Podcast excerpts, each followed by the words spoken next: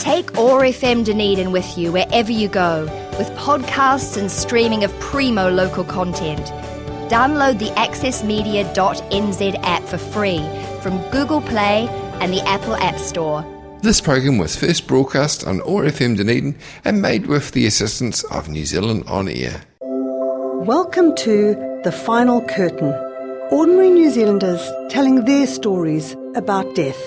I'm Shirley Welsh host of Death Cafe Dunedin, where people meet in all sorts of places to drink tea, eat cake, and discuss death. In this program, we break the taboo around talking about death and hear firsthand from New Zealanders about their experiences and their perspectives. Today I'm interviewing Kate. Kate's mum was 53 when she was diagnosed with leukemia and given a year to live. Kate, did your mum do anything that brought home to you the reality of the fact that she was dying?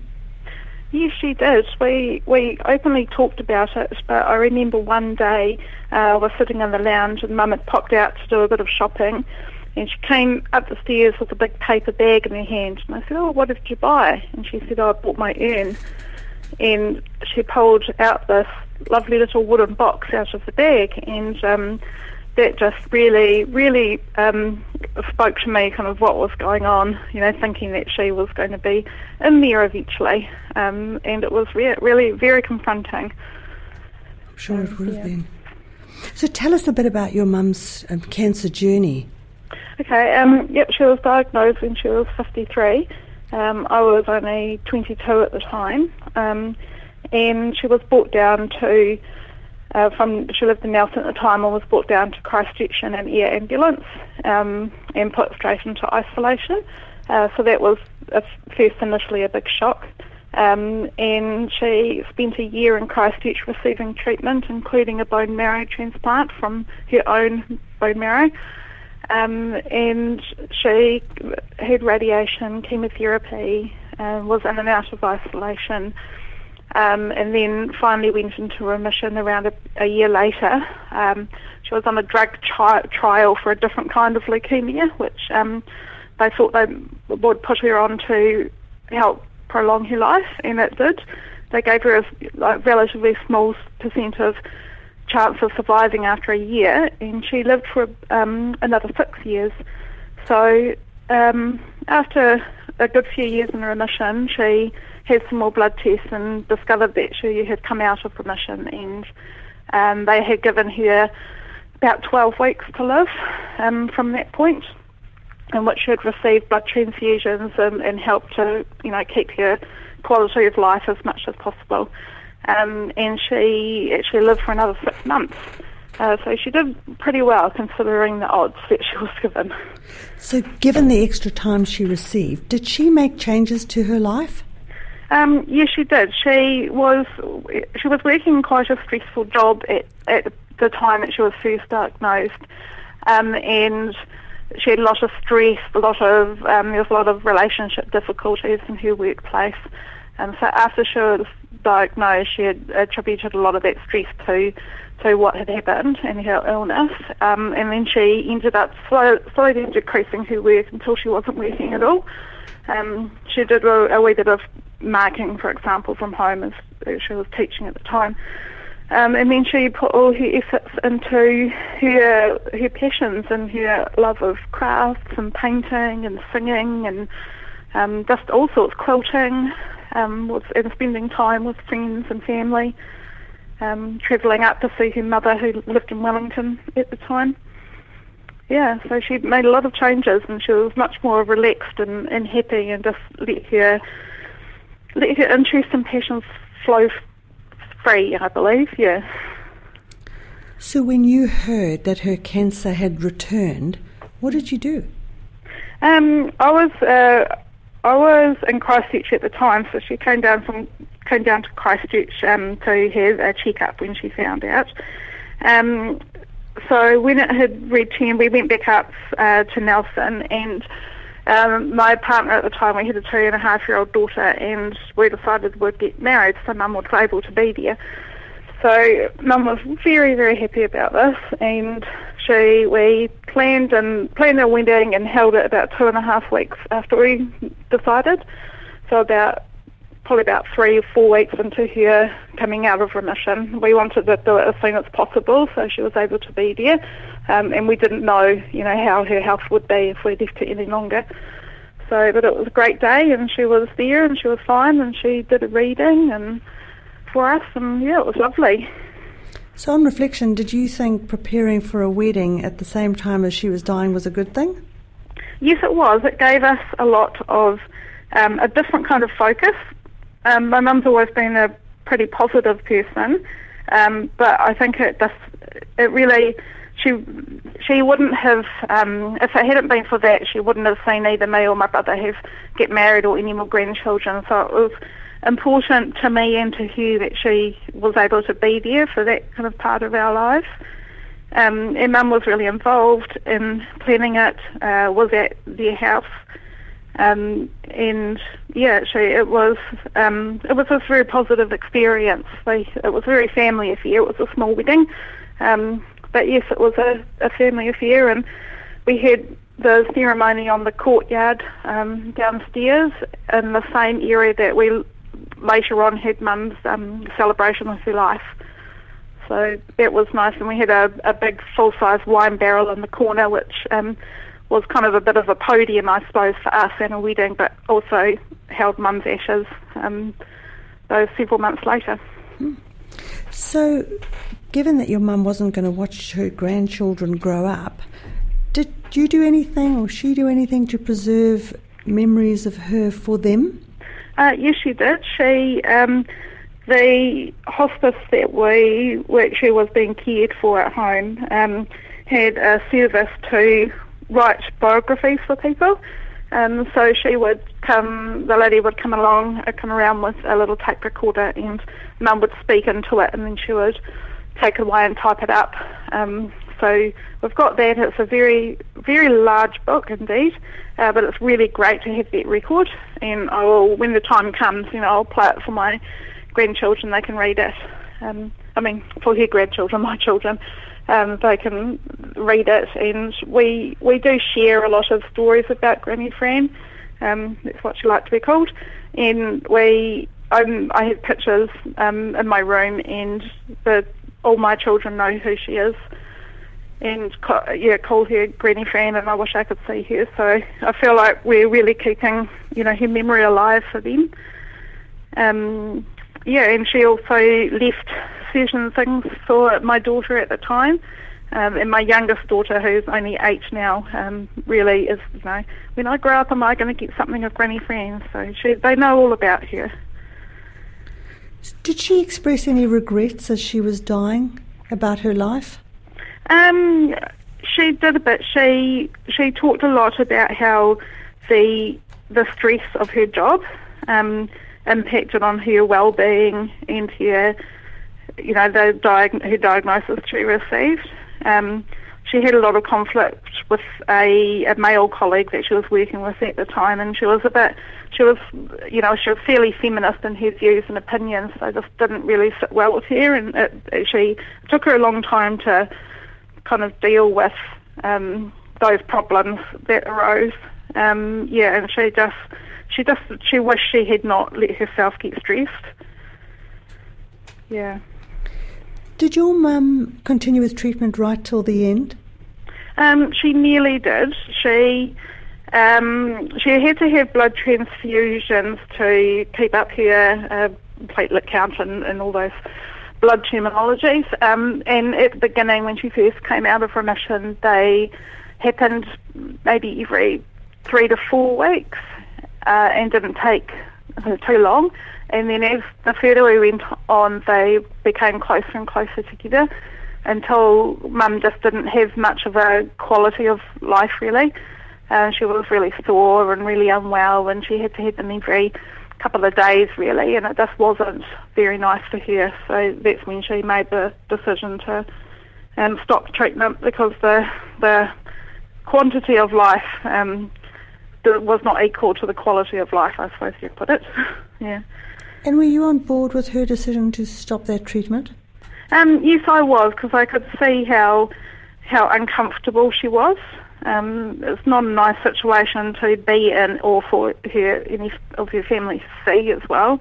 She couldn't really eat very well because she had a quite a large um, tumour or blood blood kind of um, you know wound type type thing on her tongue, um, and that made it just very hard for her to eat, enjoy enjoy any food, uh, which I know she found really hard. My brother, um, who was living at home at the time with his partner, was a chef, so he would always cook these wonderful meals that Mum just found really difficult to eat. So she didn't enjoy that, and just just being very uncomfortable. Um, she was, you know, it was likely that she could have a brain bleed, aneurysm, that kind of thing, because of the condition at the time. Um, and there was a couple of times where she kind of lost her memory a wee bit. I remember getting up in the middle of the night and having to help her go to the toilet, and she was a bit confused about you know, where my daughter was and, and what was happening. Um, so I was I was fine for her to to make that decision for herself. Um, it's it's you know it's really up to her. It's her body and her life. So I believe people should have um, you know autonomy to make decisions like that. Um, yes, so I really supported her. When did her condition start to deteriorate markedly? markedly. Um, it was probably about a week after she stopped having her blood transfusions after that decision to stop any more treatment. Um, and that was when the hospice nurse came on board a bit more. Um, and she came along and she had a she attached a pump to mum's arm that was, you know, like a, a little IV kind of line onto her arm to give her different drugs to make her comfortable and anti-anxiety drugs and things like that. And we had a, remember he had a locked suitcase of drugs in the wardrobe um, that she could top up things when she came round. Um, she yeah, said that it would, it would, you know, help, but she, and she said we would see a bit of a deterioration quite quickly. Um, and I remember she could still she could still walk around with some support for about maybe one to two days after she had the pump um, put in her arm. Uh, and then I remember we were sitting out on the balcony. Um, my parents lived in a live in a two-story house on the hill, um, overlooking the sea. And we I remember we were all sitting on the balcony as a family, and um, having a, a, drink and um, just chatting and looking at the view. And I looked around, and her head just dropped forward, like her chin dropped to her chest. And we kind of knew then that maybe something had happened, or the drugs had kicked in, or, or so. And we popped her into bed, and she was she she remained fairly unresponsive from about then on, but more so towards the end of that week. Yeah. So, what were her last days like? Um, so we're, you know, she was in, in her bed all the time, obviously. Um, my brother and I made the decision to sleep on the floor in her room uh, during those those last few nights. Um, and she had some, you know, some close and special people come to see her, um, and and you know, just be with her, spend some time with her. She could still, at times, she could still communicate by squeezing our hands or something like that, which kind of showed that she could hear us a bit, but she wasn't able to talk back. Um, I remember she also had a she had she had been writing um, poetry in a poetry course, and they had uh, published a book with some of the work in it from the uh, participants of that course, and it had just been published. And her tutor, who she just adored, came round in those last few days with the published book, and I remember him show it like holding it above her face so she could see. Um, so that was really cool that she actually got to see the book um, that she had poetry in, and I've got a copy of that somewhere on the bookshelf. Um, and then her, her, I remember her breathing was um, it was almost like she was on a ventilator, but she wasn't. It was very laboured and very kind of mechanical. Um, and I remember uh, the hospice nurse saying that that would kind of she would probably get longer between breaths, and then we would know that um, the end was near, kind of thing. And that happened very early on a on a Saturday morning. I think it was about two o'clock in the morning or so.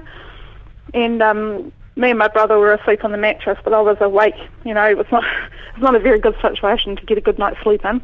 You kind of sleep pretty um, on and off, and I was lying there listening to her breathing, and I could hear just a lot longer pause, and then a much longer one. I thought, oh, okay, this is it. So I climbed up on the bed with her, and and she didn't take any more breaths after that. So we knew that that was you know, by then she was she was gone, and um, I managed to wake up my brother just before the end, so we were both there with her at the time. Um, and I I remember going. We had some. My aunt was sleeping on the couch, and we had some good friends downstairs. And my dad was sleeping, um, and he'd taken a sleeping pill to help him sleep. So he um, was woken up by my brother at about three o'clock in the morning by the time this all happened, and he came and he was very, very dopey from his sleeping pill, but he had told the neighbours that um, he would put the flag that he had up on the on our two-story balcony. He would put it at half mast, even will die. So my dad was standing on a kind of a step stool on the corner of a two-story balcony at three o'clock in the morning with sleeping pills in his system to put the ladder down. So that was a bit scary for us. Um, but he was fine in the end. Um, and I remember our good friends that were staying downstairs, they came up. There was these were my mum's best friends for parents' best friends for years, and um, he had a guitar, so he came up and, and played a song to mum, and uh, we just kind of sat with her for a while, and yeah, that was that was kind of it. And so, when did the undertakers come and fetch her body? Oh, they came um, the next day. She wanted to um, stay in her bed for a little while. She'd already told us that. Uh, so she, um, so we, we left her there. I remember calling the hospice in the middle of the night just to say what what should I do with the pump on her arm, kind of thing. So I remember they came in the morning and, and sorted that kind of out, and then the undertakers came. It was about kind of one or two o'clock in the afternoon and that was really really hard. Um, we we her bedroom was upstairs, and they had to carry her out down quite a narrow um, flight of concrete steps, and I wasn't able to watch them do that. It was really it was very hard um, watching that happen and her being taken away in the back of the car. Um, but yeah, I'm I'm happy that she got to you know be at home, be in her bed for a little while like she wanted to. Now, you've told me that when your mum died, everything happened exactly as it should have. Can you explain that to me? Um, I guess I'm, what I mean by that is that everything went quite smoothly. Um, it was it was very much mum's choice all the way. Um, it, towards the end, she did feel it quite um, quite hard for my brother and my dad to come to terms with what was happening and her decision to stop any treatment. Um, but they but they had a little time to get used to that. Um, she was she was quite capable of doing what she wanted to do right up until the end, um, which was just spending time at home, doing a little odd little bit of sewing and, and painting and things, and, and chatting to friends and family, and spending time with her, her me and her sister and my brother and my father. So it was she was able to have a decent quality of life up until the end, and I just feel like it was quite a, I guess a making the best of a really bad situation. Really, it was just it went relatively smoothly because we had lots of support, um, and yeah, it was it was just kind of how it how it was going to happen. I think. I don't quite know how to explain it more than that. Now, you've told me too that it was quite uncanny that while you were dealing with your mum's death at the same time, you were bringing new life into the world. So tell me about that. Oh, um, so at the time I was, I had a two two and a half year old daughter at the time, and we were uh, trying for a second baby that wasn't going too well. So um, I'd had a little bit of help with some fertility medication, and I actually became pregnant earlier in that year uh, and mis- miscarried the baby just before mum came out of remission. So that was quite um, that was quite a tough time, obviously as well. But the, it was quite uncanny because the due date of that baby was the date that Mum passed away. Um, so it was, uh, in a way, it was positive because as I have some complications in my pregnancies, I wouldn't have been able to travel from Christchurch to Nelson as much as I did, and wouldn't have been probably likely to be well enough. Um, but then we continued on with, with the treatment throughout all this. I'm not quite sure why I made that decision now, but it, I did, and I found out that three days before Mum passed away that we're going to um, have our second child later that year in, in October, and I was able to tell her that. She was relatively unresponsive at, at the time, but she did give my hand a squeeze, so I completely believe that she heard me and, and understood what I meant. Yeah, so it was it was great. I feel it, that's probably one of the hardest things about Mum's death was that she didn't get to meet or um, be involved with most of her grandchildren's life, but one. And my daughter was two and a half at the time, so she was, you know, she doesn't have many or any memories of her, which is, yeah, quite sad. So now, given that your mum died so young, did she leave any jobs unfinished? Um, yes, she did. She had a lot of craft projects to do, um, and she one one thing I've done, I've done recently is that she had um, she had started off a special a blanket for my brother when he when she was pregnant with him, and um, so you know thirty odd years ago, and she never got round to finishing it, and we found it, and I said I would finish it for her, uh, for any of Mike's children, and um, he now has three children, two of uh, twins, so the younger two twins. So I found the blanket eventually um, and finished up and and passed it on to them when the twins were just a, a few months old, I think. So that was um, that was nice. She's also got a very big Victorian doll's house that she was doing up.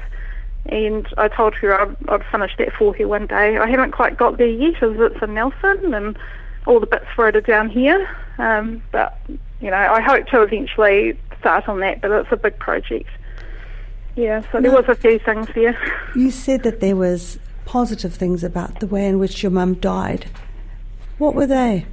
Um, I guess for that, I mean, uh, we had some really, we had really open communication with our family, which made it very much easier to for mum to kind of say what she wanted to say, uh, what she wanted to happen to her body after she passed away, um, what she, you know, down to what music she wanted at her her celebration. We called it celebration rather than a funeral. Uh, what she wanted to happen there, who she wanted to have some special, um, who she wanted to give some of her special possessions to, um, and we just talked just so much about what that would be like. Um, my she also told my father that she wanted him to find a new partner at some point, which I think he was a bit shocked at. But Mum was just very open in what she was thinking and feeling, as, as well as everyone else. And we, as a family, we all get on together uh, really well anyway, so that helped. And we also had a lot of support through the hospice, uh, through the hospice nurse, um, our general practitioner actually, as well, who came to see Mum at home uh, lots of family and friends, and also a, a counsellor through the hospice as well came and had some family meetings and things with us. And it was just a very open and supportive journey, uh, which made, uh, like I said before, really the best out of a very bad situation. Um, yeah, so it was positive in that way. And the, the urn that she had bought to paint for herself, did she ever get to do that? No, she didn't. Um, she had a lot of projects on the go, as I um, talked about, and she she didn't quite get round to it. But um, I think she only she possibly only bought it just a few weeks before she decided to stop treatment. Um, so things you know happened quite fast from then. So she didn't get around to it. But I set up when she had quite a large bedroom where she was because she wanted to stay at home. She didn't want to be in the hospice she absolutely wanted to die at home. Uh, so I set up a wee table in the corner of her bedroom and uh, set it up with the urn and some paints and things. And I spent kind of those few days uh, while she was in bed um, painting the urn for her. Uh, so she got to kind of contribute to what she wanted it to be um, at the beginning and colours and things like that. And she got to see part of it. I think I, I finished it off when she was wasn't you know really able to understand what was going on. So yep, so it got done in the end and it turned out really nicely. I'm glad I was able to do that for her. Kate, thank you so much for telling us your story. It's okay. I'm quite happy to tell it. Okay, thank you. You've been listening to The Final Curtain Ordinary New Zealanders telling their stories about death. Podcasts from this series are available online at oar.org.nz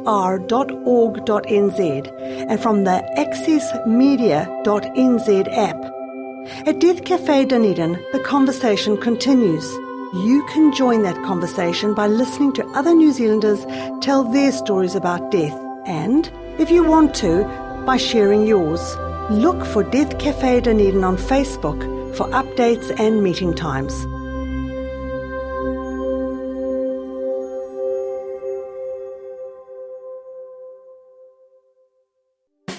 Take OAR FM Dunedin with you wherever you go, with podcasts and streaming of primo local content. Download the accessmedia.nz app for free from Google Play and the Apple App Store. This program was first broadcast on OAR FM Dunedin and made with the assistance of New Zealand On Air.